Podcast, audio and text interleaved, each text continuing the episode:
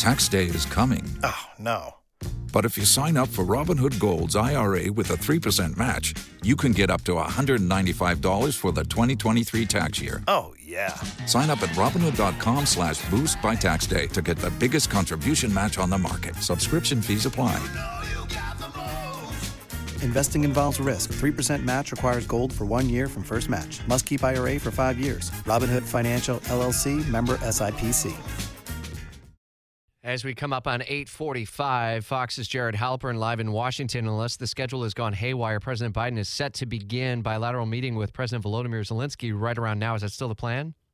Uh, they're a little bit behind schedule. He has met with uh, Zelensky, although not in that bilateral meeting. The two will probably do that uh, in about an hour or so, and it will be.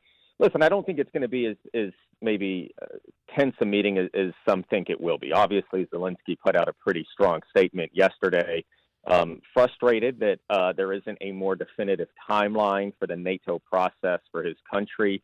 Uh, the communique put out by the leaders of NATO insists that uh, Ukraine's future is in NATO, and an invitation will be extended uh, when uh, allies agree and conditions are met. Certainly, one of those conditions being met is, is going to have to be the end of, of the war with Russia. They're not going to bring in a, a, a country into the alliance with that Article 5 uh, designation with that country actively uh, in war. And so that's certainly going to have to be one of those conditions, though there are others. Um, and the other thing that we expect to happen today uh, before the president meets with uh, President Zelensky is uh, NATO uh, not only reaffirming their support for Ukraine, but also outlining some additional steps they're going to take to help bolster Ukraine's military and defenses moving forward.